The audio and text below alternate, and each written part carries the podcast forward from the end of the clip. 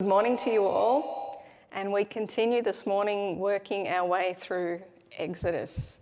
And we pick up the story on the eastern banks of the Red Sea, where the fledgling nation of Israel have just produced their first number one hit, The Horse and Its Rider.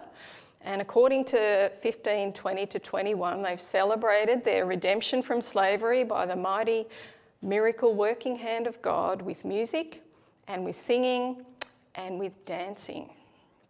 And they had plenty to celebrate because, however you look at this story, Israel, standing there in completely dry clothing on the other side of the Red Sea, were living, breathing evidence of a miracle. In his book, Signs and Wonders for Today, Donald Bridge tells the story of a liberal preacher visiting an African American church. And as he preached on this passage on the crossing of the, the Red Sea, a member of the congregation yelled out, Praise the Lord, taking all those children through those deep waters. What a mighty miracle. And the minister, who was somewhat skeptical of miracles and more than a little bit annoyed at the interruption to his message, proceeded to provide his own explanation. To him, the sea might just have been some sort of tidal marshland. And so he went on to explain his conclusion, which was that the Israelites walked through in about six inches of marshy water. And there was a hush over the congregation. And a couple of seconds later, the same voice came booming out again Praise the Lord! Drowning all those Egyptians in just six inches of water. What a mighty miracle of God! And you know, people have come up with all sorts of explanations to explain away the Red Sea crossing. But however you look at it, the crossing of the Red Sea has miracle written all over it. And only Israel had experienced it and got to the other side and lived to tell the tale. They'd walked through on dry ground as those waters rose beside them. And I don't know about you, but I get scared going to the Melbourne Aquarium and going through that tunnel that they have to get to the main tank in the middle. Sort of worry that the thing might crack and collapse and come down on you. I reckon I would have been hot footing it as quickly as I could through to the other side. But they'd made it. And then they turned and watched those walls come crashing down on the Egyptians. And their reaction, this spontaneous outburst of singing and dancing, tells us that what they experienced was exactly as the Bible described it a mighty miracle of God. And so they celebrate.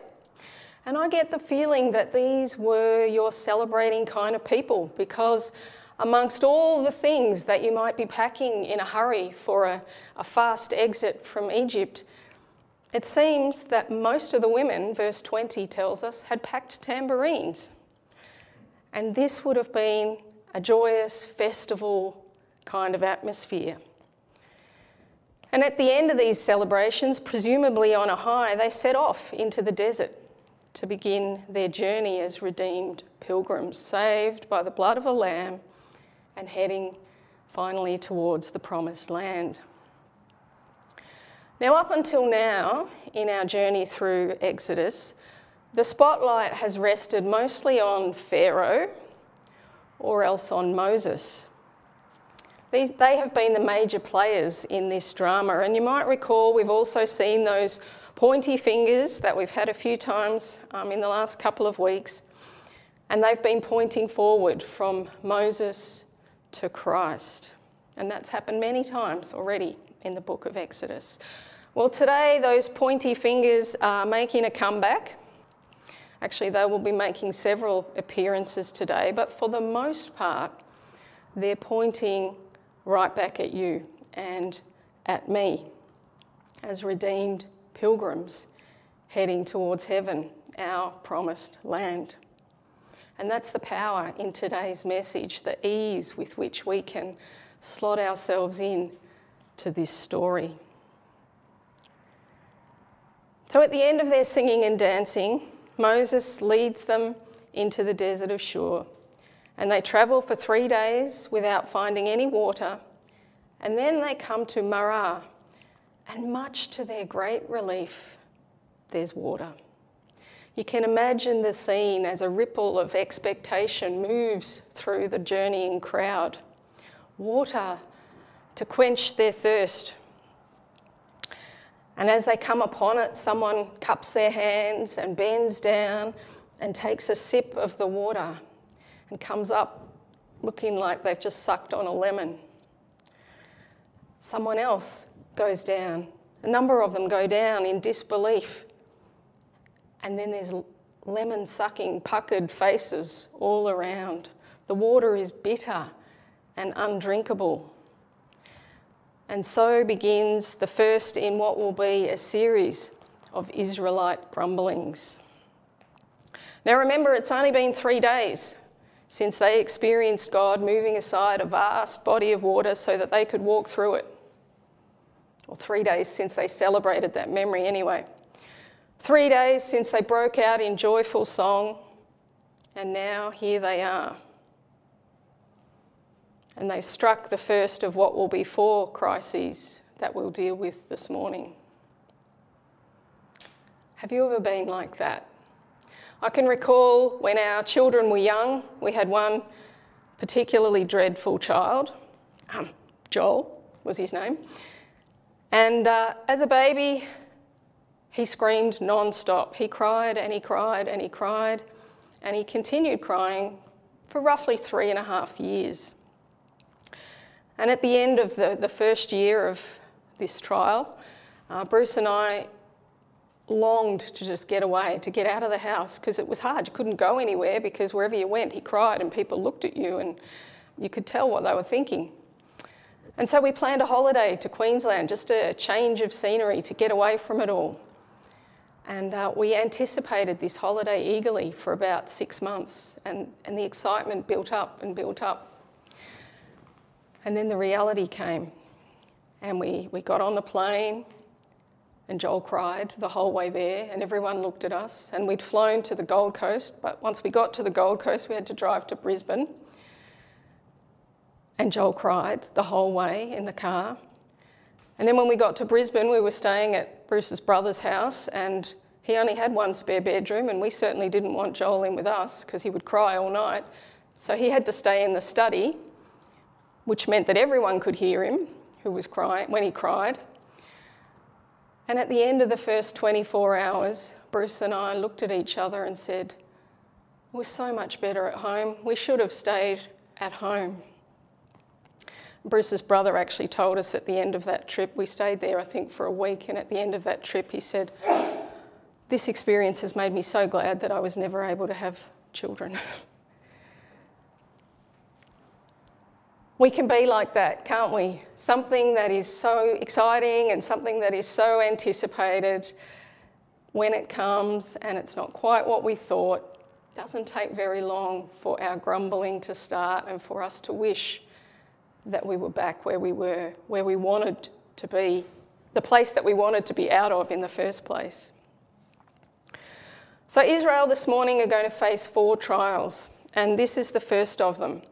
And as we work through these trials this morning, we're going to watch out for the ways in which God deals with them. And we're going to look out for what He's trying to teach them as they go along. And above all, we're going to remember where those fingers are pointing right back at us. We may not be facing any shortage of water or food, and it's fairly safe to say that none of us are going to come under attack from the Amalekites. But we can learn the lessons of their wilderness journey and seek to apply the learnings from them to our own journeys. So, having recovered from their lemon sucking faces after tasting the waters of Marah, what do the people do? They grumble. And that's a word we're going to have to get used to this morning because you're going to hear it quite a bit. Grumbling and quarrelling are the defining features of this part of the Israelite journey. And before we get out the saddle and saddle up our high horse, let's consider their situation and ask ourselves would we really be any different? They're in a desert. They've been travelling for three days. They haven't found water in those three days. And whatever supplies of water that they had been able to bring with them would by now either be severely depleted um, or gone completely. There would have been among them mothers with thirsty children, and we know that they also brought herds and flocks with them, and they would have required watering as well. What lies ahead of them looks bleak. So we can understand their grumbling because, in the same situation, most of us would be grumbling too. But wait, there's water up ahead, and yes, you can feel their relief, and their relief turns to joy, and then their joy morphs into bitter disappointment. Bitter disappointment when they realise that the water is bitter and undrinkable. And all of a sudden, the miracles of the plagues, the Passover, the crossing of the Red Sea, all of these miracles from not that long ago are forgotten, completely overwhelmed by the crisis of their current situation. Not so long ago, the presence of God was so tangible, so real, and so exhilarating to them and now it's almost as if none of these things had happened. Ever been there? Sort of riding that wave of spiritual high, only to come crashing down, overwhelmed by whatever the current crisis is that makes everything around you just seem to turn bitter. What is Israel's first reaction when faced with this crisis? Cry out to God? You might think that might be their first reaction. After all, just look what God did for them last time. They cried out to Him under the burden of slavery. But no, instead, they grumble against Moses, saying, What are we to drink? And Moses does what Israel should have done for themselves, and he cries out to God on their behalf. And that's something that we must be prepared to do for others when the circumstances of their life overwhelms them and seeks to undermine their own faith. And God responds graciously with a miracle, providing some wood for Moses to throw into the water, which miraculously turns the bitter water sweet. And the first lesson here is obvious their survival in the wilderness will be directly related to their ability to depend upon God. God can and He will provide all they need for whatever circumstances they find themselves in, but they need to have faith. And that faith needs to manifest itself in a dependence upon Him. Then in verse 26, God adds to dependence obedience. If you listen carefully to the voice of the Lord, your God, and do what is right in His eyes, if you pay attention to his commands and keep all his decrees, I will not bring upon you any of the diseases I brought upon the Egyptians, for I am the Lord who heals you.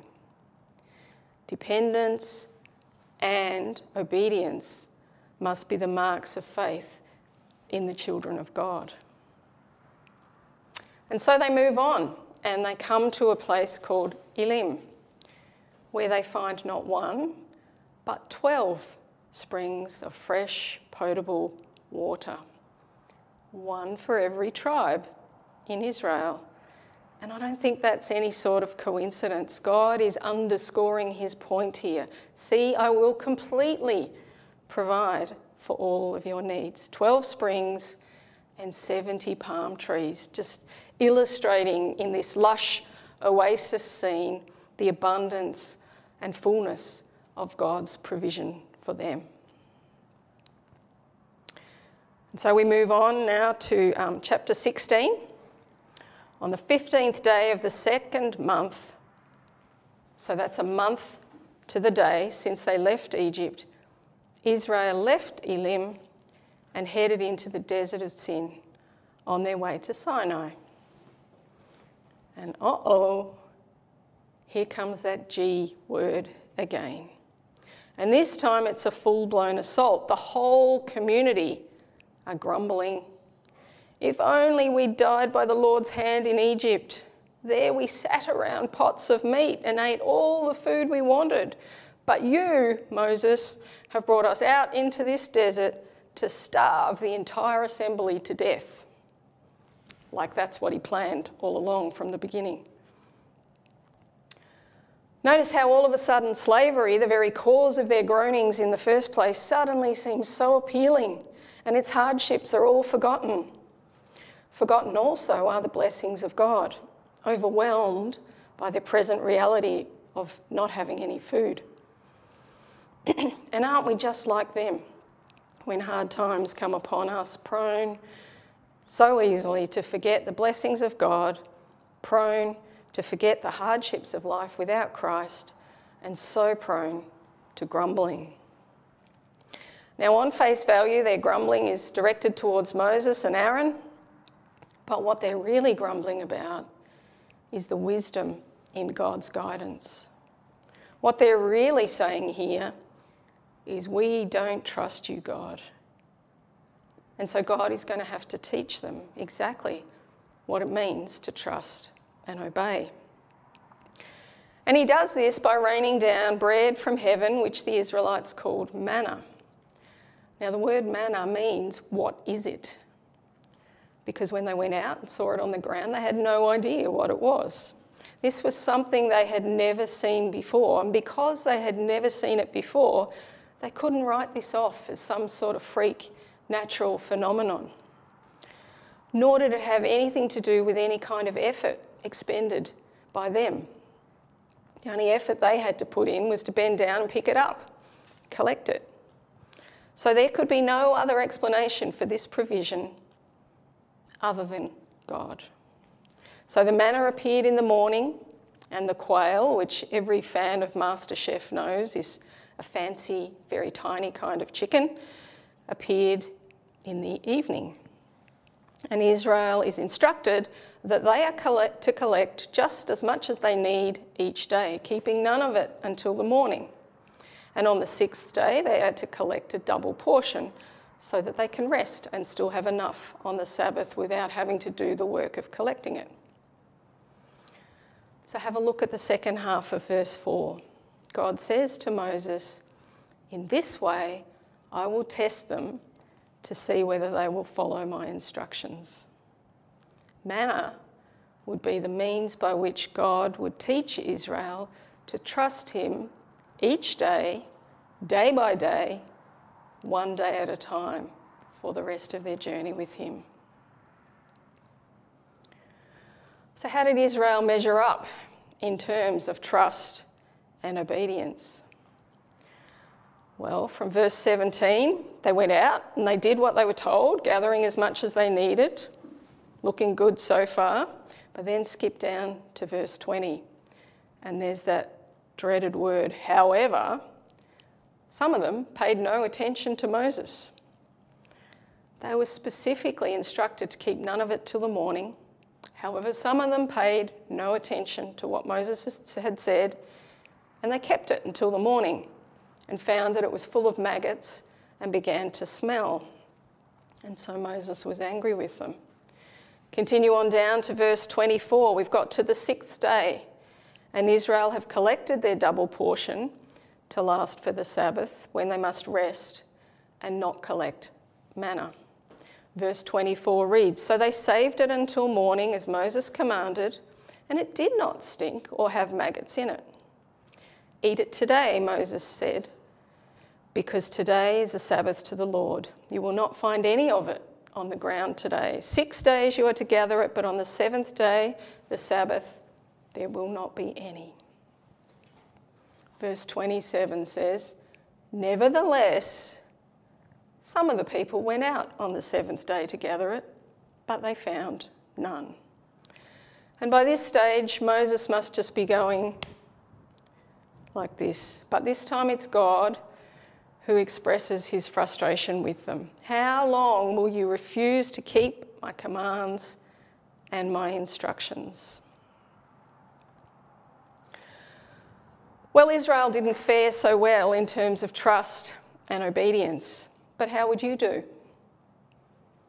Well, You might say, What has manna got to do with me? I'm not a Hebrew in the desert wilderness, and God's not asking me to go out and collect manna.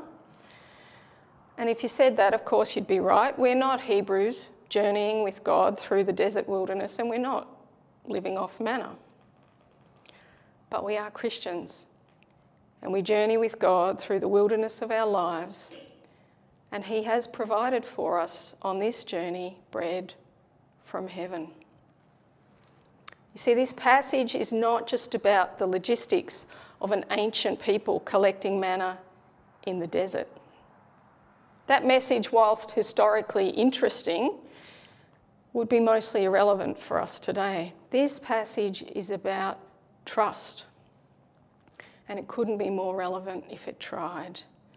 And we're going to cue the pointy fingers, and this time they're pointing that way towards the New Testament.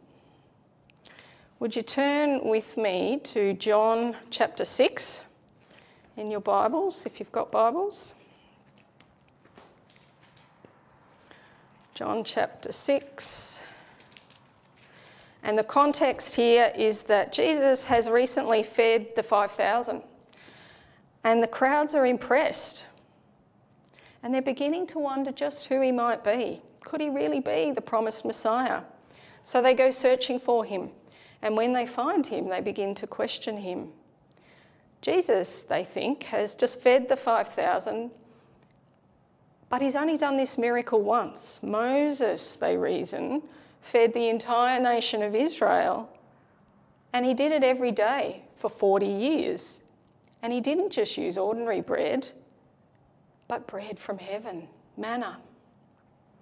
And what they want from Jesus is a sign greater than the manna from Moses' ministry to prove that he is indeed the promised Messiah. And so we're going to be reading from verse 30. This is how the conversation goes. So they asked him, What miraculous sign will you give that we may see it and believe you? What will you do? Our forefathers ate manna in the desert, as it is written, He gave them bread from heaven to eat.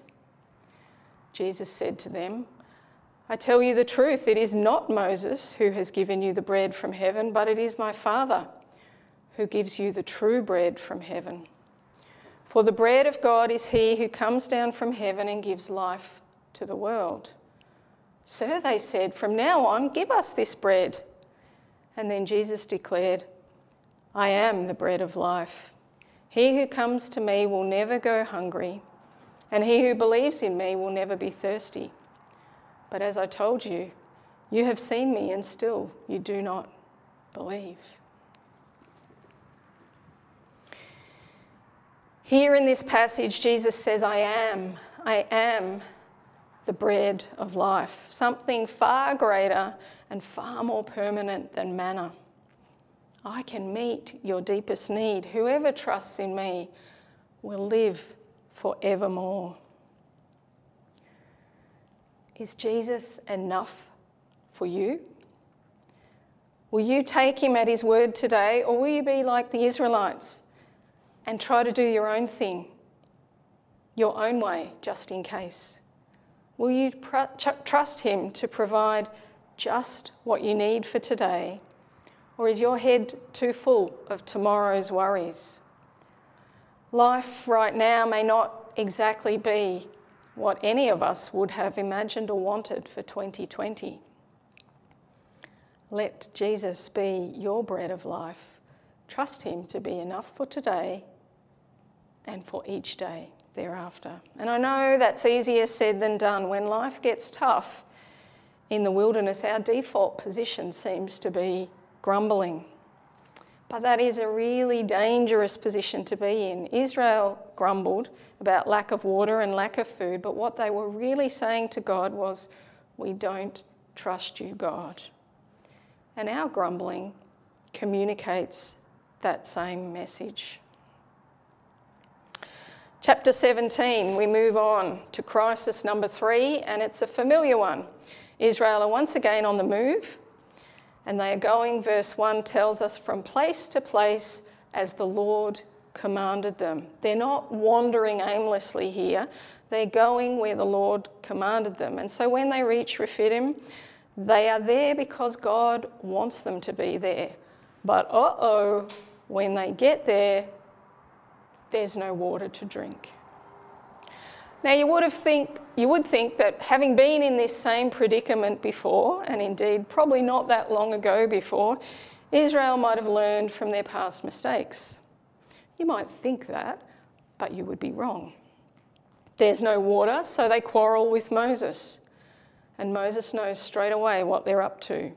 Why do you put the Lord to the test? He asks. But the people are thirsty. And so they pull out that G word again grumble, grumble, grumble.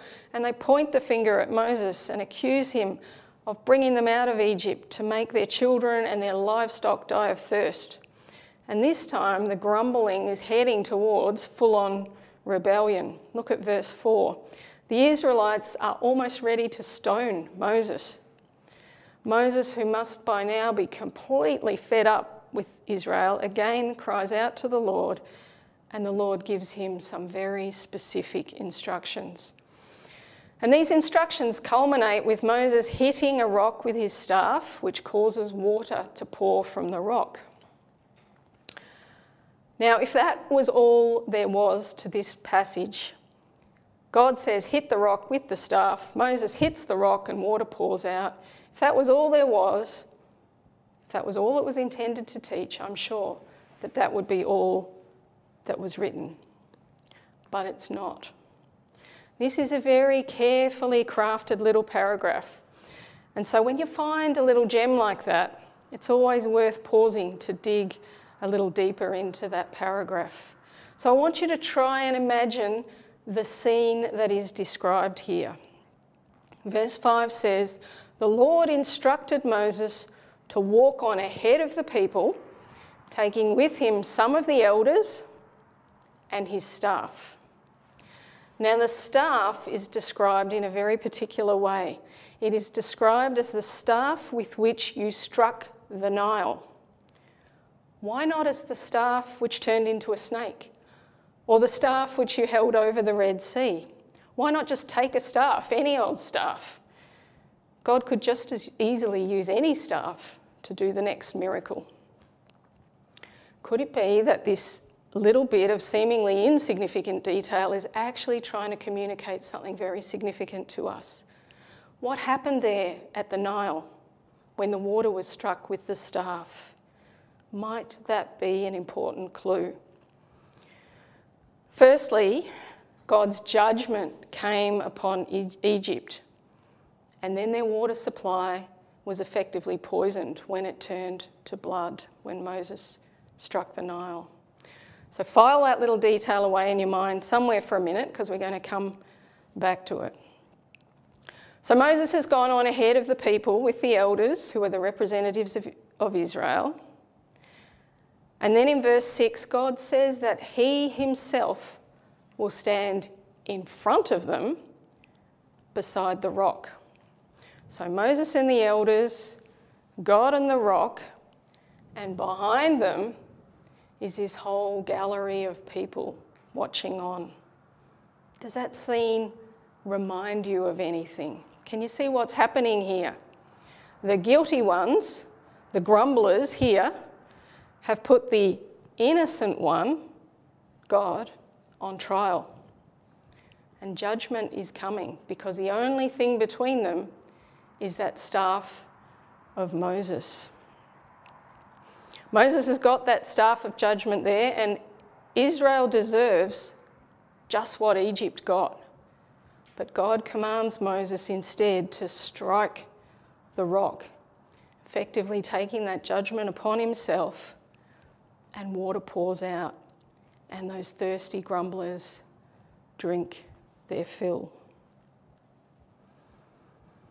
Now, can you think of anywhere else in the Bible where the guilty ones, the grumblers, put the innocent one, God, on trial? I'll give you a couple of clues. The first one is our trusty finger pointing forward from this little detail in the desert to something greater. And the second one comes from a letter that the Apostle Paul wrote to the church in Corinth. 1 Corinthians 10 1 to 4, he says, For I do not want you to be ignorant of the fact, brothers and sisters, that our ancestors were all under the cloud, and they all passed through the sea. They were all baptized into Moses in the cloud and the sea, and they all ate the same spiritual food and drank the same spiritual drink, for they drank from the spiritual rock that accompanied them, and that rock was Christ. This testing of the Lord that was begun here in Exodus reached its climax at the cross. In both places, the guilty party put the innocent one on trial, and in both places, the verdict was essentially the same. God said, Strike the rock. And he bore the judgment that we deserved. From one rock flowed water to, thirst, to quench the thirsty grumblers and to sustain the people. And from the other, living water welling up to eternal life. These are beautiful, beautiful, rich, and deep passages of Scripture, little glints of gold that conceal great, big, precious nuggets. And already here we've found three New Testament concepts that have their genesis right here in the wilderness. Jesus, the bread of life, Jesus, who bears the judgment that we deserve, and Jesus, the source of living water. And that, in a nutshell, is why I love the Old Testament and why I will always maintain that if you can get your head around the book of Exodus, and I mean really get your head around it, not just a superficial reading, if you can really get your head around the book of Exodus, then it will open up for you the New Testament in ways that you could never have imagined. Now, these passages are worthy of far more time than we can give them here today. I can only urge you to go back and keep digging because you won't be disappointed with what you find. But we must move on because a problem with water is not the only problem Israel faces at Rephidim. The fourth crisis that Israel faced in this part of their wilderness journey was an attack at the hands of the Amalekites. And so here comes lesson number four in the school of trust and obey. And the scene reads like this Israel is about to go into armed battle for the first time. They have no training. They're a bunch of former slaves. They're in foreign territory, Amalekite territory. And the last few months have seen them grumbling, quarrelling, and grumbling some more. They're not exactly the definition of a well oiled military machine. To make matters worse, if they could get any worse, God has removed their leader and stuck him up on a hill along with his two IC Aaron and another guy named Hur. Can you get a feeling for what God is trying to do here? What options does Israel have? Fight in their own strength, which will mean certain defeat, or put their trust in God? He's setting them up to win an unwinnable battle. And in winning the unwinnable battle, he will comprehensively answer their question, which they posed in chapter 17, verse 7 Is the Lord among us or not? So, just as Moses commanded, Joshua chooses some men and off they go to fight this unwinnable battle, while Moses, up on the hill, holds the staff of God in his hands. Now, as we've seen already, this staff in the hands of Moses is pretty important. It's triggered plagues, it's divided the sea, it's caused water to pour from a rock. It is symbolic of the power and the presence of God. So here we go staff raised in the hands of Moses, Israel gain the upper hand in battle. Staff comes down, and the Amalekites gain the upper hand in battle. And just in case there was any doubt about in whose strength they're fighting, Moses doesn't even have enough strength to keep the staff up in the air. His hands get heavy and they have to be propped up, one on Aaron's shoulder and one on the shoulder of Hur, in what would have to be one of the most endearing images of, of leadership in all of the Old Testament. And so, against all odds, Israel wins the unwinnable battle, and in the process, they learn a very valuable lesson. Israel learns that she is to depend upon God to provide the victory. Is that a lesson that you have learnt yet? Why did God lead Israel through the wilderness before they made it to Canaan? Well, Moses himself provides us with the answer to that question when he addresses Israel some 40 years later, when finally their wilderness experience is about to come to an end and they prepare to enter the promised land. He says this to them he says, Remember how the Lord your God led you all the way in the wilderness these 40 years to humble and to test you in order to know what was in your heart, whether or not you would keep his commands. That's obedience. He humbled you, causing you to hunger, and then he fed you with manna, which neither you nor your ancestors had known to teach you that man does not live on bread alone, but by every word that comes from the mouth of God. And that's trust or dependence. Your clothes did not wear out, and your feet did not swell during these 40 years. That's the provision of God. Know then in your heart that as a man disciples his son, so the Lord your God disciplines you as he as a man disciplines your son, so the Lord your God disciplines you. None of us enjoy our times in the wilderness. The wilderness is a tough, tough place to be, and you might be there right now, facing your own trials. You might even be at that point of asking, as the Israelites did, Is the Lord among us or not? All around, the winds of change might be blowing. They might be making you feel uncomfortable, or perhaps the winds of suffering keep coming at you mercilessly. Have the winds of disaster swirled around and through your family of late?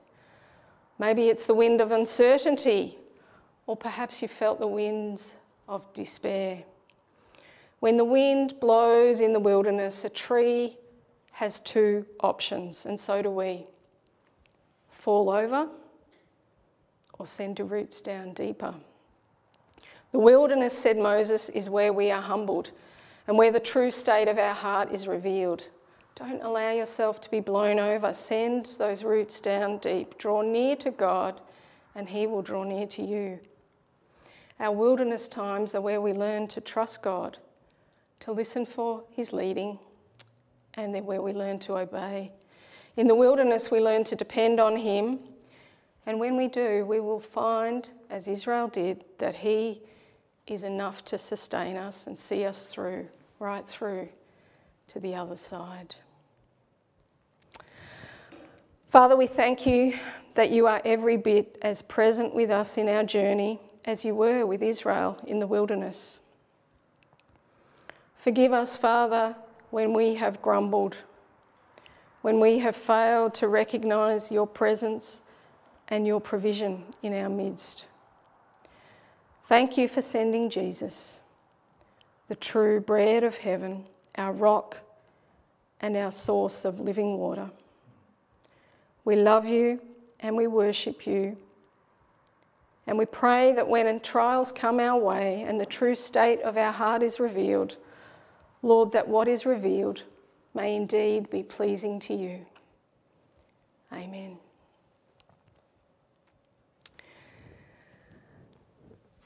Hopefully, most of you will have remembered that we've got a morning tea on this morning. Uh, you will have been sent the details via Zoom um, in our announcements this week. So, on the conclusion this morning, we'll give you about five minutes to log into Zoom and to get ready before we start shuffling people into rooms so that they can catch up with one another. May the grace of the Lord Jesus Christ, the love of God, and the fellowship of the Holy Spirit be with you now and always. Amen.